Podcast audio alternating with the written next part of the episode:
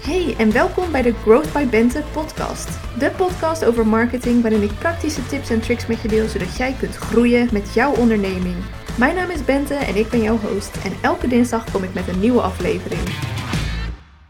Hey, hallo en wat leuk dat je luistert naar deze nieuwe podcastaflevering.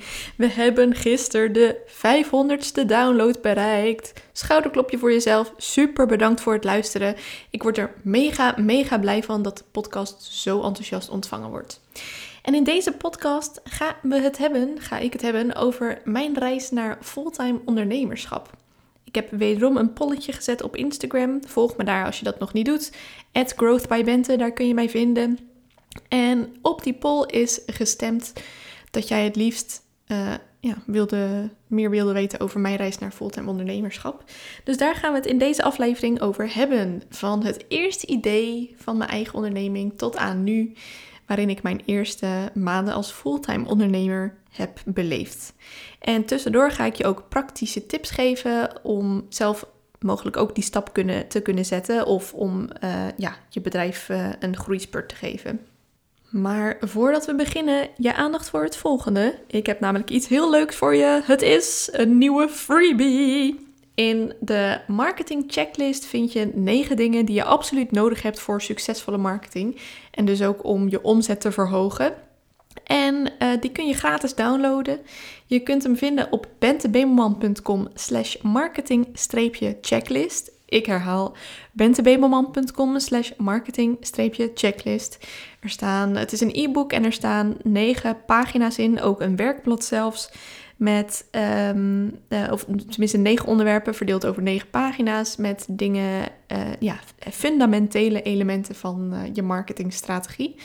Dus ga naar die link bentebemelman.com slash marketing-checklist om hem te downloaden. En dan kun je aan de slag met je omzet verhogen. Nou, dat willen we allemaal wel, toch? Dan ga ik nu lekker in het onderwerp duiken over hoe ik de stap kon zetten naar fulltime ondernemerschap. Mijn, uh, mijn reis daar naartoe. En ik zat heel erg te denken van, goh, uh, wanneer, wanneer was dat nou precies dat ik op, voor het eerst op het idee kwam? En ik denk dat het eerste zaadje al is gepland tijdens mijn, geplant, geplant tijdens mijn studententijd. Ik was heel ambitieus. Ik deed allerlei extra curriculaire activiteiten. Ik had een jaar bestuursjaar gedaan. Uh, ik ben nog steeds ambitieus trouwens. En ik was uh, altijd op zoek naar nieuwe kennis en uh, dingen om te, om te ondernemen, letterlijk. En ik ging toen samen met een vriendinnetje naar een evenement. Volgens mij heette dat event Women at the Top. En daar was iemand van mijn leeftijd, dat was dit jaar, of destijds begin, begin 20, en die had haar eigen tekstbureau. En ik vond dat wel zo indrukwekkend dat iemand zo jong al gewoon haar eigen bedrijf had opgericht. En die werkte daar ook met een team. Nou, ik was helemaal onder de indruk. En ik weet dat ik toen naar haar zat te kijken. Zij sprak op dat event. Zij had een, uh, een sessie over, ja, volgens mij, uh, hoe ze dat gedaan had. En ik, ja, ik vond dat helemaal gaaf. Um, rond diezelfde tijd, ik studeerde communicatiewetenschap en ik denk dat dit nog tijdens mijn bachelor was. Um, rond diezelfde tijd uh, moesten we een minor uit gaan kiezen. En ik koos voor de minor bedrijfskunde. Het leek me goed om um, ja, gewoon ook wat meer, uh, ja, hoe zeg ik dat? Communicatiewetenschap. Ik deed dat op de Universiteit van Twente en daar was het al heel erg uh, zakelijk uh, gericht, zeg maar. Dus echt over zakelijke communicatie. Ik heb ook op de Universiteit van Amsterdam gezeten. Daar was het bijvoorbeeld, vond ik, heel erg gericht op um, traditionele media. Uh, media dus eigenlijk, zoals televisie, um, uh, nou, radio, dat soort dingen. En op de Universiteit van Twente was het al heel erg zakelijk. En het leek me goed om dat zakelijke stukje nog wat uit te breiden. Dus daarom koos ik voor de minor bedrijfskunde. En daar konden wij vakken in kiezen. Uh, en toen koos ik voor het vak entrepreneurship. Daar moest ik toen ook een heel bedrijfsplan voor maken. En uh, grappig is eigenlijk dat het niet eens heel ver af ligt van wat ik nu doe. Uh, in mijn bedrijfsplan heette dat bedrijf social.com. En dat ging dan over dat ik bedrijven wilde adviseren op het gebied van duurzaamheidscommunicatie. Duurzaamheid is ook echt een groot onderdeel van mijn leven, als in... ik, nou, het is niet dat ik nooit vlieg. Dat, uh, daar zijn echt nog wel wat verbeteringen te doen. Maar meer van in mijn zakelijk leven heb ik veel met duurzaamheid gedaan. Dus voor dit uh, bedrijfsplan had ik een duurzaam uh, communicatiebureau dan bedacht. Dat ik die ging oprichten. Verder nooit iets mee gedaan hoor. Um, maar ook bijvoorbeeld tijdens mijn afstuderen, die heb ik ook over duurzaamheidscommunicatie gedaan. En uh, tijdens mijn eerste baan, daar zal ik straks nog wat meer over vertellen, zat ik ook in het CSR-team, het Corporate Social Responsibility Team. Dus het team dat ging over uh, nou ja, duurzaamheid en de communicatie daarover. Uh, dus dat is wel grappig dat dat stukje wel is gebleven. Um, maar goed, ja, ik had dus helemaal bedacht dat ik dan uh, bedrijven zou helpen met hun duurzaamheidscommunicatie. En uh, nou ja, het social, dat ging dan ook natuurlijk over social media. Want dat, dat veel bedrijven die hebben dan, uh, of hadden op dat moment, ik denk dat dat inmiddels wel verbeterd is, hadden op hun website wel een pagina over hun MVO, hun maatschappelijk verantwoord ondernemen stukje. maar mijn idee van dat bedrijf was al dat je daar gewoon veel breder over mocht communiceren. Uh, dus nou ja, dat had ik een beetje bedacht toen. Dus dat is wel grappig dat ik uh, eigenlijk toen er toch ook al wel mee bezig was. Uh, dat bedrijfsplan heb ik nooit uitgevoerd. Maar ja, het, ik was er dus al wel mee bezig. Anders had ik ook nooit het vak entrepreneurship natuurlijk gekozen. Nou, even fast forward naar uh, een paar jaar later, toen ik mijn eerste baan had. Ik had als eerste baan, uh, was ik Digital Marketing Advisor bij Atradius. Um, misschien hoor je het wel eens op de radio. Atradius, verzekerd van betaling. Dat is niet mijn stem, dat is gewoon uh, iemand die daarvoor is ingehuurd. Um, maar dat is een grote verzekeringsmaatschappij. En zij opereerde, zo opereren internationaal. Dus ze zitten in meer dan 50 landen. En ik was Digital Marketing Advisor voor uh, het hoofdkantoor. En dat was ontzettend gaaf, want het was uh, mijn eerste baan en ik had al heel snel heel veel verantwoordelijkheden en ook heel leuke verantwoordelijkheden. Ik gaf bijvoorbeeld training aan de directeuren van dat bedrijf over hoe ze hun LinkedIn-profiel het beste konden inrichten. En hoe ze dat ook konden inzetten om uh, ja, de content te verspreiden en over nieuwe klanten aan te trekken. Dus uh, zat ik daar, nou ja, hoe oud zou ik zijn geweest? Um, even denken, 2016, dus 25. Uh, begon ik daar? Nee, 2015 begon ik met werken. Tot en met 2000, of tot, uh, ja, 2007. Dus uh, 4, 4, 25 zat ik daar als guppy, als juniortje, training te geven aan, aan die directeuren. Um, en ik mocht ook bijvoorbeeld, uh, elk land had, of tenminste niet elk land, maar de landen waarin dat bedrijf uh, groot was, daar hadden ze dan ook hun eigen marketingteam. Nou, dan trainde ik de lokale marketeers over welke content ze konden delen en hoe ze hun social kanalen het beste konden inzetten. Dus dat was echt heel gaaf. Uh, en omdat het internationaal was, mocht ik ook regelmatig reizen naar andere kantoren of gewoon naar andere leuke plekken om uh, ja, projectbesprekingen te doen of om gewoon collega's te ontmoeten. Was echt, als ik erover nadenk, nu achteraf, was het een heel leuke tijd. Maar ik weet ook dat ik destijds het echt niet voelde. Ik um, ging totaal over mijn eigen grenzen heen. Ik weet niet of je dat herkent, maar wat ik um, merkte achteraf is, uh, nou ja, mijn werk, daar wilde ik natuurlijk alles in geven. Want ik was maar al te dankbaar dat ik überhaupt een baan had. En dan ook nog zo'n toffe baan. Dus uh, daar stak ik gewoon heel veel energie in. En terecht denk ik ook wel. En daarnaast had ik ook een heel actief sociaal leven. Ik had een borrelclubje op mijn nieuwe werk. Ik had bestuursgenootjes met wie ik nog actief afsprak. Ik had vriendengroepen en familie natuurlijk. Vriendinnen van de middelbare school. En omdat ik nu natuurlijk fulltime aan het werk was, moest alles in het weekend gebeuren. Met als resultaat dat ik door de week dus hard aan het werk was, maar dat mijn weekenden ook prop en prop vol zaten met allerlei sociale dingen. Wat natuurlijk heel gezellig was, maar nou, ik was doodop. Echt doodop. Um, ik voelde dus totaal niet uh, dat die baan inderdaad zo. Uh, tenminste, ja, ik had wel door dat het tof was, maar ik was gewoon totaal overweldigd door alles. En ik ging dus heel erg over mijn eigen grenzen heen. Tegelijkertijd, en dit komt denk ik voort uit uh, dat ik al die trainingen mocht geven over je, je LinkedIn-profiel. ik vond dat personal branding stukje heel erg interessant. En omdat ik dat voor mezelf alvast ook wilde beginnen, um, als soort van creatieve uitlaatklep. Nu ik erover nadenk, denk ik echt, hoe heb ik dat er nog bij kunnen pakken? maar goed, uh, dat heeft me wel heel veel moois gebracht.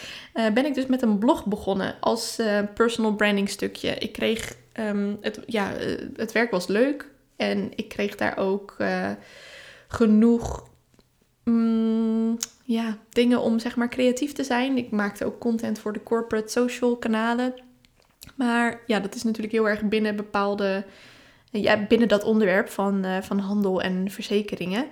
En ik, merk, ik miste gewoon nog een, een extra creatieve uitlaatklep waar ik meer kon vertellen over mezelf en over mijn leven en over mijn baan en wat ik daar allemaal leerde. Dus ik was ook nog met een uh, eigen blog gestart in die periode. En dat was ook het eerste moment dat ik in contact kwam met andere bloggers en ook met bloggende ondernemers. En daar was ik ook weer helemaal van onder de indruk. Dat ik dacht van, oh geweldig dat, dat, uh, dat mensen dat kunnen. Dat ze gewoon op vakantie kunnen en daar dan kunnen reizen. Um, en dat ze uh, ja, gewoon hun eigen geld zeg maar kunnen verdienen. Dus um, ik was totaal overweldigd door mijn baan. En ik was, had op een gegeven moment een beslissing gemaakt van ik moet op zoek naar iets nieuws. Uh, en tegelijkertijd kwam ik die ondernemers tegen, waarvan ik eigenlijk al dacht van, oh, dat zou toch fantastisch zijn.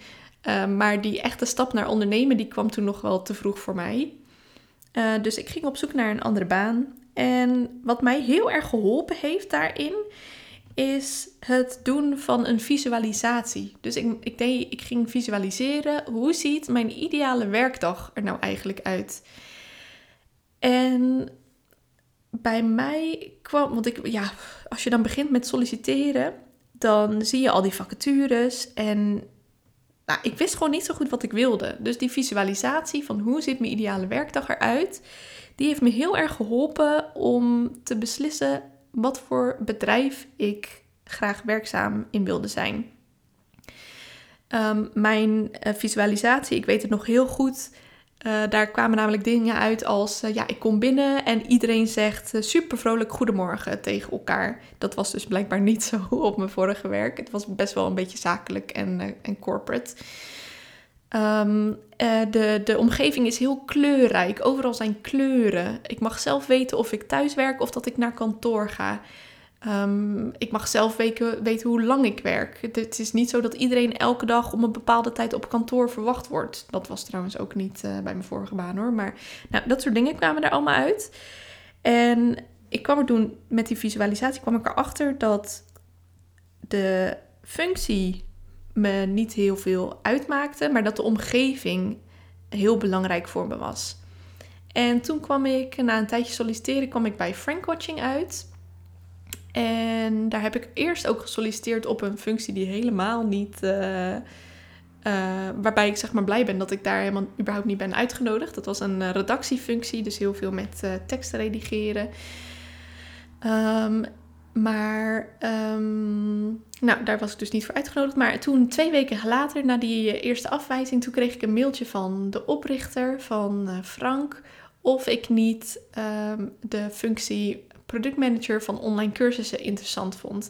En zoals ik net al aangaf, de functie maakte me toen eigenlijk niet uit. Maar ik vond het al fantastisch dat ik uh, daarover gemaild werd. En dat ik bij zo'n jong en hip en vrolijk bedrijf uh, uitgenodigd werd.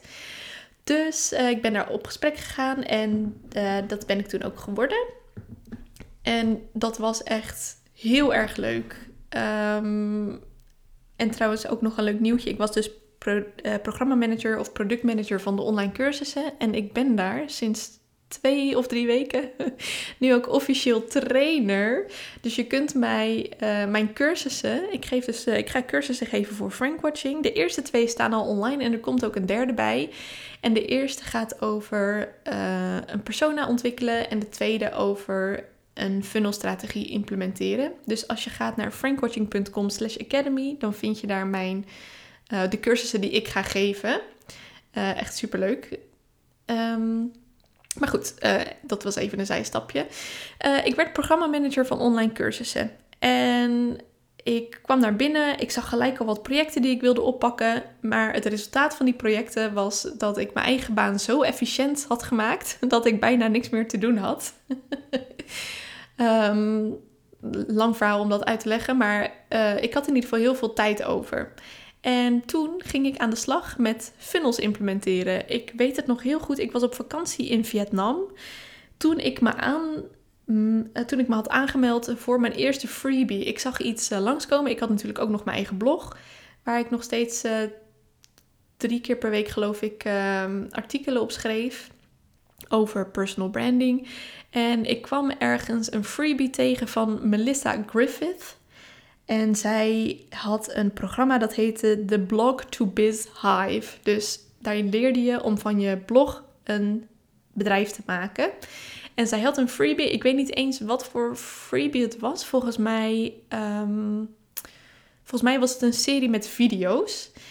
En ik was dus op vakantie en ik had me daarvoor aangemeld. En dat was het eerste moment dat ik uh, zelf in een funnel zat.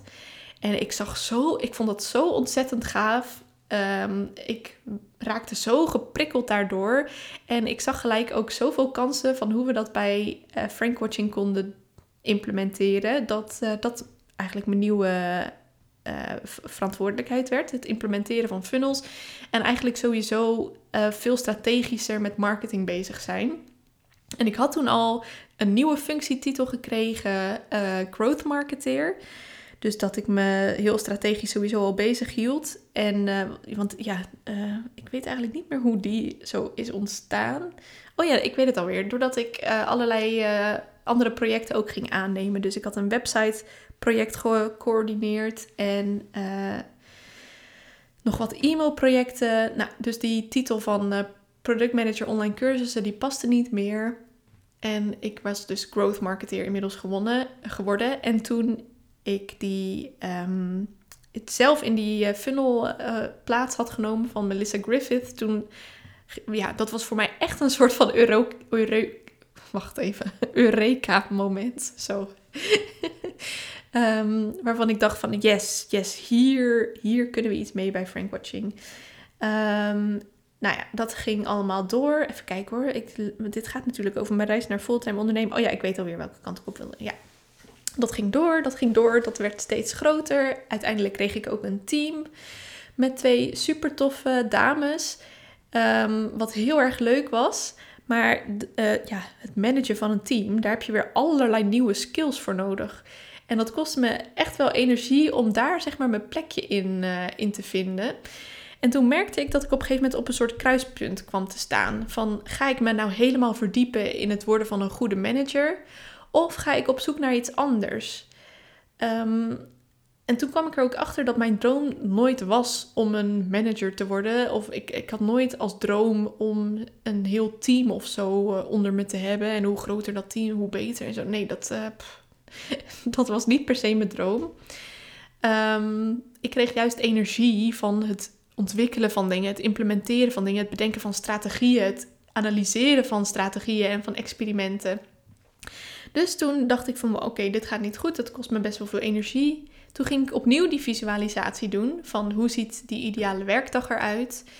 En toen kwam ik erachter voor mezelf dat die ideale werkdag helemaal niet was het coördineren van een team en taken en projecten. Maar die ideale werkdag was ik in mijn eentje met klanten lekker aan de slag en opnieuw die strategieën implementeren, mensen adviseren, dingen analyseren. Dus toen, uit die visualisatie, was eigenlijk mijn conclusie van... oké, volgens mij is nu dan toch echt die stap uh, om ondernemer te worden... Uh, is zeg maar, volgens mij ben ik er nu klaar voor. En nou ja, als je dat dan voor jezelf bedenkt, dan ben je er natuurlijk nog lang niet. um, in de tussentijd, dus terwijl ik, ik heb vier jaar bijna bij Frankwatching gewerkt. En in de tussentijd heb ik altijd uh, mijn blog gehouden. Al heeft hij wel verschillende vormen gehad. Dus eerst was ik daadwerkelijk artikelen aan het plaatsen. Maar later was ik bijvoorbeeld ook heel actief met uh, Instagram en deelde ik daar heel veel content en kennis. Um, maar belangrijk is denk ik wel dat ik al die jaren wel heel actief... Dus we hebben het nu zeg maar vanaf mijn eerste baan tot het moment dat ik ontslag heb genomen... hebben we het over vijf en half, bijna zes jaar. Dat ik al die tijd Eh, en dat betekent trouwens niet dat het voor iedereen zes jaar gaat duren om uh, ondernemer te worden hoor. Ik heb straks wel wat uh, dingetjes die, die er bij mij hebben, ervoor hebben gezorgd dat het, um, ja, dat het echt heel snel is gegaan op een gegeven moment. Um, maar al die tijd was ik wel heel erg bezig met mijn personal brand. Um, en had ik me ook al ingeschreven bij de Kamer van Koophandel. Ik had namelijk wat kleine producten bedacht. een hashtag gids uh, later kwam daar een contentkalender bij en had ik ook een aantal masterclasses opgenomen. Uh, dus dat waren allemaal heel kleine productjes van tussen de, nou die hashtag, gids was bijvoorbeeld 5 euro en tot aan het duurste product wat denk ik 50 euro was. Um, dus dat was in de tussentijd al wel gaande en daar verdiende ik ook wel wat geld mee. Maar dat geld dat uh, stak ik allemaal zo snel mogelijk weer in, in andere dingen, zoals trainingen, cursussen, memberships. Allemaal dingen om kennis van uh, ondernemen tot me te nemen. En dat, uh, ja, dus dat liep zeg maar op de achtergrond altijd wel door. En dat vond ik ook heel erg leuk om te doen. Dus toen het moment kwam dat ik bedacht had van oké, nu wil ik fulltime ondernemer worden. Toen had ik al best wel een netwerk opgebouwd en een reputatie opgebouwd doordat ik ook heel veel bezig was met het delen van kennis. Um, dus dat is alvast de eerste praktische tip, denk ik, voor jou. Begin met dat personal brand in die marketing checklist die je kunt downloaden via bentebemelman.com slash marketing-checklist. Zit ook een heel um, uh, hoofdstuk over personal brand. Um, ja, begin daar alvast mee begin gewoon alvast met het opbouwen van je netwerk, met het delen van kennis, zodat jij bekend komt te staan als degene die mensen kan helpen met jouw expertise. En goed, ik had dus die visualisatie gedaan, waaruit kwam dat ik dat dit voor mij, tenminste dat ik dacht dat dit het goede moment was om ondernemer te worden. En ik merkte tegelijkertijd ook dat mijn werk me steeds meer energie begon te kosten. En dat het ook meer energie kostte dan dat het me op ging leveren. Dus toen kwam ik weer een beetje ehm, ja, in zo'n situatie waarvan ik dacht van... oh jee, ik, ehm, ik moet nu stappen gaan zetten, want anders dan ga ik er nog aan onderdoor. Nou, dat klinkt wel heel heftig, dat was het niet. Maar wel, ik was wel serieus me er bewust van dat er iets moest gaan gebeuren om, uh, ja, om het leuk te houden, zeg maar, het werken. Je leeft toch om te werken en niet om te... Nee, wacht, andersom. je werkt toch om te leven en je leeft niet om te werken. En als je weinig energie hebt, dan wordt het toch een beetje uh, leven om te werken en dat is niet uh, leuk. Dus het was tijd voor mij om verder te gaan. Um, en wat daar trouwens ook heel erg bij uh, aan heeft bijgedragen is de coronacrisis. Het alleen maar thuiswerken. We hadden gewoon een ontzettend gezellig kantoor. En de borrels en de feestjes, die waren altijd fantastisch. Ik had echt gewoon... Nou, ik heb geweldige vriendschappen opgebouwd uh, met mijn collega's. Dus um, toen dat stukje wegviel, natuurlijk spraken we elkaar wel via uh, videobellen. En dat was dan ook gezellig en ook nog productief. Maar ja, dat, um, dat stukje festivals en borrels en feestjes en karaoke zingen, dat... Um, miste ik ook gewoon heel erg. Dus die coronacrisis die heeft er wel echt voor gezorgd, denk ik, dat ik nog sneller die beslissing heb uh, genomen. Omdat, nou ja, die energie dus uit balans was. En ik zat toen in een mastermind met Josien, die je op Instagram ook kunt vinden onder harder.online.groeien. Zij had al eerder die stap gemaakt naar ondernemerschap. En we zaten samen, dus dat is trouwens ook een, eh, een goede tip. Zorg dat je uh, een ja, soort van mastermind organiseert met iemand die al die stap heeft uh, gemaakt. Of die sowieso wat verder is dan jij. Zodat je daarvan kunt leren. En toen zaten we samen een beetje te brainstormen van... Goh, wat, uh, wat, wat zou er nou voor kunnen zorgen dat ik sneller die stap kan maken? En toen was de conclusie dat ik een core offer nodig had. Um, met al die kleine producten die ik verkocht, die dus uh, tussen de, nou ja, die van vijf had ik inmiddels uh, niet meer uh, beschikbaar, geloof ik, maar van 5 euro, maar die van tussen de, nou ja, 20 en 50 euro. Dat um, moved the needle natuurlijk niet op het gebied van omzet. Dus om van dat soort bedragen rond te komen, moet je heel veel verkopen. En dan nog, uh, ja, moet je dat dan ook nog een aantal maanden achter elkaar doen. dus ehm, de conclusie was dat ik een core offer nodig had. Een, een, ehm, ja, een gewoon wat groter product met ook een grotere prijs, zodat ik met minder verkopen al sneller de switch naar ondernemen kon maken. Ehm, je kunt daar een heel handige uh, omzetplanning van maken. Mijn uh, deelnemers van Marketing Fundamentals die krijgen daar een heel handig template voor, waarin je dus kunt zien hoeveel je van elk product moet verkopen om een, goed, uh, een goede maand omzet te draaien. En mijn stap was dus ook om uh, ja, een core offer te ontwikkelen. En toen kwam ik met mijn uh, Instagram strategie traject, het Instagram advies traject. Jouw Insta launch heette dat eerst nog. Later heb ik dat gewoon Instagram strategie traject genoemd. En dat um, had ik gewoon een paar honderd euro voor gevraagd. En um, ja, toen ging ik dat lanceren. Nou, daar was in eerste instantie, moest iedereen een beetje wennen aan het feit dat ik ging ondernemen en dat je mij nu ook kon inhuren voor uh, advies. En mijn lancering daar zal vast, ik heb hem nooit echt uh, super goed bekeken wat ik daar nou beter aan had kunnen doen. Omdat ik inmiddels ja, veel beter weet hoe lanceren wel gaat. Maar er zal vast nog van alles aan te verbeteren zijn geweest. Maar de eerste klanten die lieten even op zich wachten. Maar goed, ik bleef gewoon uh, lekker doorgaan met uh, promoten en met herhalen van wat mijn aanbod dan precies is. En toen, ik denk anderhalve maand nadat ik het echt had gelanceerd, toen kwam de eerste Wendy van Jouw Wending. Zo kun je haar zeg maar vinden op Instagram, Jouw Wending. Zij is een sollicitatiestratege. En zij stuurde me een berichtje. Ik weet het nog goed. Ik was, god, ik word helemaal sentimenteel. Ik was op mijn werk. En uh, ze stuurde me gewoon een berichtje met Bente, ik ga het doen. En ik dacht echt, wat? mijn eerste klant. En twee dagen later volgde de volgende. Elke, mijn lieve uh, klant uit België, te vinden onder dokterdr.elke.smeets. Um, zij is uh, psychologe en helpt, uh, onder, of nou ja, niet ondernemers, maar helpt mensen ook gewoon met um, ja, meer zelfliefde en zelfacceptatie.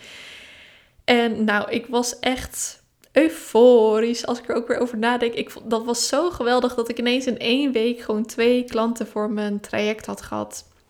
Had wat binnengehaald. Um, ja, dat was heel erg leuk. En dat was ook echt het begin van, uh, van de volgende stap. Toen uh, had ik voor mezelf bedacht: ik ga, als, ik, als ik zoveel geld heb verdiend, dan. Of dus ik had volgens mij een aantal regels voor mezelf bedacht. Als ik zoveel geld op mijn zakelijke rekening heb staan, dat was de eerste regel. Of als ik zoveel maanden achter elkaar consequent uh, consistent bedoel ik zoveel uh, geld had binnengehaald. Ik weet niet meer precies wat ik had bedacht. Maar ik had voor mezelf echt een aantal regels opgesteld. Van oké, dit gaat goed, maar je bent er nog niet. En uh, je moet minstens dit hebben verdiend. En dan mag je van, je, mag je van mij, van mezelf dus, die stap zetten. Um, nou, eerlijk gezegd heb ik me daar niet aan gehouden. Ik ben al veel eerder, heb ik die stap gezet. En wat daarbij ook heeft geholpen, is dat ik een grote investering heb gedaan. Ik ben in een programma gestapt van Fast Forward Amy. Uh, haar programma heet The Business Freedom Elevator. Um, en dat gaat ook heel erg over ja, ondernemen. Nou ja, nee, ondernemen en marketing eigenlijk. En um, bij die investering heb ik gekozen om, een, om die op 12 termijnen te, 12 termijnen te betalen. Ik had wel wat persoonlijk spaargeld, maar dat, uh, ja, ik had al genoeg uh, geïnvesteerd in dat bedrijf. Als in alle, al het geld dat binnenkwam, dat ging er ook weer uit. En uh, ik wilde dat bedrag dus niet betalen van mijn eigen spaargeld. Maar ik dacht, nee, ik ga um, op termijnen betalen, automatisch in kasso vanaf mijn zakelijke rekening. Want dan word ik gedwongen, het was elke maand 209 euro voor 12 maanden lang. Dan word ik gedwongen om elke maand dat bedrag op die zakelijke rekening te hebben staan. En um, dat, dus dan moet er ook iets binnenkomen. Dus op die manier wilde ik mezelf uh, aan de ene kant, uh, nou ja, gewoon uh, wilde ik ervoor zorgen dat dat geld daadwerkelijk binnenkwam en dat ik dat kon betalen. Maar daarnaast was die investering ook echt een beslissing van en nu ga ik het serieus aanpakken. Het was een serieus bedrag. Dus uh, 12 keer 209, nou reken maar uit. en dat zeg ik omdat ik even niet uit mijn hoofd weet wat het ook weer precies was uiteindelijk. Um, en het was ook gewoon dus echt een beslissing van nu, this is the moment, this is the moment. Ik ga hiervoor, die investering die doe ik omdat ik het serieus wil doen. En dit, dit, dit wordt hem gewoon. En dus die combinatie van die drie dingen, denk ik. Dus het eerste is dat ik dat personal brand al had opgebouwd. Het tweede is mijn core offer, waarmee er eindelijk wat significante bedragen binnenkwamen. En het derde was die investering. Die combinatie, die zorgde ervoor dat ik uiteindelijk die beslissing durfde te nemen. En zoals ik net al zei, heb ik die eerder genomen dan, het, dan wat, ik had, eh, wat ik aan regels voor mezelf had eh, opgesteld. Um, en dat was ook doordat iemand mij de vraag stelde van ja, las ik het nou ergens? Ik weet het niet meer precies. Maar iemand, uh, of de vraag kwam gewoon in me op van wat nou als ik wist dat ik over een jaar zou komen te overlijden? Een heel uh, donkere vraag. maar um, zou ik dan nog een dag langer wachten met iets wat ik eigenlijk al heel graag wil? maar waar ik gewoon de ballen nog niet voor heb om, om die knoop door te hakken. En toen dacht ik, ja, nee, als ik over een jaar zou komen te overlijden, dan zou ik het gewoon doen. Dan zou het gewoon zonde zijn dat ik al zo lang er tegenaan uh, zit te hikken, zonder dat ik die stap durf te nemen. En dan zou ik het mezelf ook niet vergeven dat ik, uh, ja, dat ik nog een dag langer, zeg maar, um, in een situatie zit waar ik gewoon niet uh, superveel energie meer van krijg. En zo geschiedde. Ik zegde mijn baan op. Dat was, oh, dat was zo spannend. Ik was zo zenuwachtig. En ik moest bijna huilen gewoon, omdat ik tegelijkertijd... Ja, het was gewoon echt een fantastisch leuke baan en een geweldig leuk bedrijf, Frankwatching, waar ik werkte. Um, en ik wist ook echt dat ik dingen uh, weg zou gooien. Als in, um, ja, ik had daar gewoon heel heel wat leuke dingen opgebouwd. Leuke vriendschappen. Maar ook gewoon mijn rol die ik daar had was fantastisch leuk. Uh, maar toch iets minder leuk dan, de, dan hoe, hoe leuk de dromen zeg maar leek. En ik ben ook... Uh, ik heb nog geen moment spijt gehad van de beslissing. Ik vind het echt geweldig om lekker elke dag ja, te kijken van oké, okay, wat, wat wil ik nu gaan doen? Hoe ga ik nu mijn geld verdienen? Het is echt heel uitdagend. Maar oh, ik krijg er zoveel energie van. Ik heb er echt nog geen moment spijt van gehad. Um, dus ja, dat is een beetje over uh, hoe ik die droom heb waargemaakt. Dus, en dus concreet zijn het die drie dingen: je personal brand, je core offer en een investering die mij er uh, echt mee hielpen om die knoop door te hakken. En toen ja, dat stukje mindset van: ja, waar wacht ik eigenlijk nog op? Waar wacht ik eigenlijk op?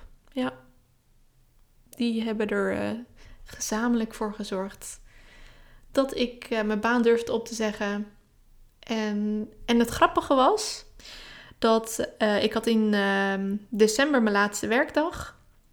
En in januari, dat was natuurlijk ook mooi na de kerstvakantie. Nou, de eerste werkweek, ik had mijn hele agenda vol met sales calls. En bijna iedereen zei ja. Dus het leek ook wel alsof, ja, ik weet niet, geloof niet per se in de wet van aantrekking. Meer. Daar ga ik ooit nog wel eens een podcast over opnemen.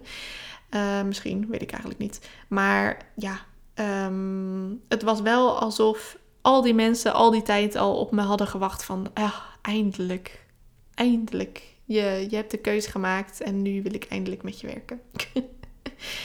dus um, dat is mijn verhaal. En ik heb een aantal actiepunten voor je verzameld. Wat, wat kun jij nou doen om uh, of ook die switch te maken naar fulltime ondernemerschap of om je, uh, uh, ja, je bedrijf anders in te richten misschien als je daarop zit te wachten. En de eerste, het eerste actiepunt is: uh, ga kijken of je zo'n visualisatie kunt doen van je ideale werkdag. Dus hoe ik dat heb gedaan is: uh, ik haalde een paar keer adem.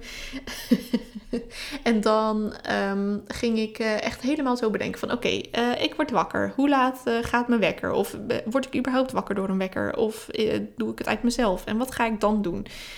Ik ging dus echt opschrijven van minuut tot minuut hoe mijn werkdag eruit zag. En het, gewoon alles, het eerste wat in me opkwam. Dus ga zelf ook een visualisatie doen van hoe ziet mijn ideale werkdag er nou uit. En deze opdracht die herhaal ik trouwens ook uh, sowieso elk seizoen. Want elk, uh, ja, mijn ideale werkdag ziet er uh, elke keer anders uit. Omdat het ook afhankelijk is van het weer, van nou ja, dat. um, dus ga die, uh, ga die doen en blijf hem ook doen. Wanneer je merkt dat je werkdag niet meer ideaal is. De tweede actiepunt, het tweede actiepunt is: kijk goed naar je aanbod. Is dat een aanbod waarbij je genoeg omzet kunt binnenhalen? Of uh, heb je ook een core offer nodig, waarmee je dus meer geld uh, binnenhaalt, zodat je beter in je eigen behoeften kunt voorzien? En um, als je het kunt missen. Ja, ik heb voor mezelf het geld wat ik toen heb geïnvesteerd, had ik wel op mijn persoonlijke spaarrekening. Dus als ik uh, dat niet had gehad, dan had ik denk ik ook niet gedurfd om hem op uh, termijnen te betalen. Vanaf mijn zakelijke, omdat ik wist van nou, ik heb gewoon nog een buffer waar die eventueel nog van kan worden betaald.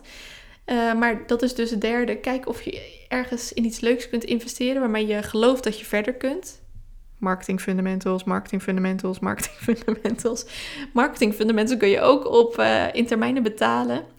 Um, waarmee je zeker weet dat jouw onderneming verder komt. Dus um, ja, omdat het aan de ene kant dus een beslissing is voor jezelf. Van nu ga ik er serieus mee aan de slag. En waarmee je aan de andere kant, uh, waar, waar je aan de andere kant ook gewoon iets van leert op het gebied van marketing en ondernemen. In Marketing Fundamentals bespreken we eigenlijk alle aspecten van ondernemen. Van je mindset tot het maken van een omzetplanning, tot uh, je aanbod, tot uh, de kanalen waarop je actief kunt zijn en uh, het lanceren. Nou, dat komt er allemaal in bod en die kun je dus ook op termijn, in termijnen betalen. En um, de deuren gaan sluiten. Dus op het moment dat deze podcast online komt, heb je eigenlijk nog een week om je aan te melden. En daarna gaan de deuren dicht. Uh, op 1 juni om 5 uur s avonds, middags, 17 uur, gaan de deuren sluiten. Dus kijk zeker even op bentbemelman.com slash marketingfundamentals. En uh, schrijf je in. Het zou zo leuk zijn om je bij de club te mogen verwelkomen. Ik kreeg uh, net weer een mailtje van iemand die een opdracht had gemaakt. Oh, die mensen zijn zulke stappen aan het maken. De toppers die er nu al in zitten. Dus ja, je bent van harte welkom als jij ook die stap wil zetten. Of als je je bedrijf naar de next level wil tillen. En uh, het zou fantastisch leuk zijn. Dus dat was actiepunt 3. Kijk of je een investering vanaf je zakelijke rekening kunt doen die je op termijnen betaalt, in termijnen. Zodat um, je gedwongen wordt om maandelijks geld binnen te krijgen. Alright, we gaan deze podcast afsluiten. Mega bedankt voor het luisteren. Mega bedankt voor de 500 downloads die al geweest zijn. Vond je het nou leuk? Deel dan deze podcast zeker even in je stories en vergeet me niet te taggen. Dat vind ik altijd geweldig leuk om te zien. En wellicht zie ik je binnenkort binnen het Marketing Fundamentals traject. Zou fantastisch zijn. Heel fijne dag en tot volgende week dinsdag 7 uur met een nieuwe aflevering. Doeg!